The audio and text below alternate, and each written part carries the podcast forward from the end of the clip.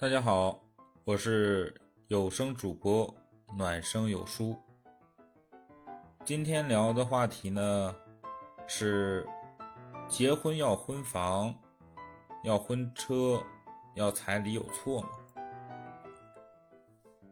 其实所有的话题本身这个事情是没有错的，只是个别的人把它利用错了，因为。彩礼本身就是中国婚俗上的一个比较俗层的一个礼节，相当于，呃，大部分以前是男方给女方，相当于讨个彩头，把一些象征喜庆的一些物品赠予给女方，然后达成一个婚约的一个状况，包括现今的法律。也有这样的一个规定：以男方在婚前赠与女方，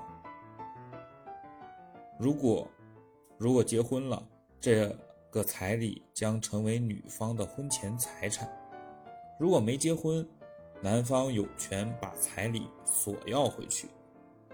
所以说，这个本身在中国就是是一个很平常的一件事情。只不过是在经济发展的这个社会背景之下，有些人会拿着彩礼去攀比。我们家闺女出嫁，人家给了十万彩礼，我家这边五十万。慢慢的，彩礼变成了一个攀比的工具，它已经失失去了以往的那种寓意和彩头。更有甚者，有些母亲把彩礼当成了卖闺女的钱财。他们会说：“你彩礼给到我家，我儿子结婚还要用我闺女的彩礼呢，这不就相当于明码标价，我闺女要卖给你多少钱吗？”其实这种风气并不好。有些地方的父母。会很通情达理。你彩礼过来，我会让我闺女带回婆家，相当于小两口的私房钱，自己的钱，也就相当于两方父母给小两口的一些彩礼。其实本身彩礼这个事情并没有什么问题，只是谁。谁在要？怎么要？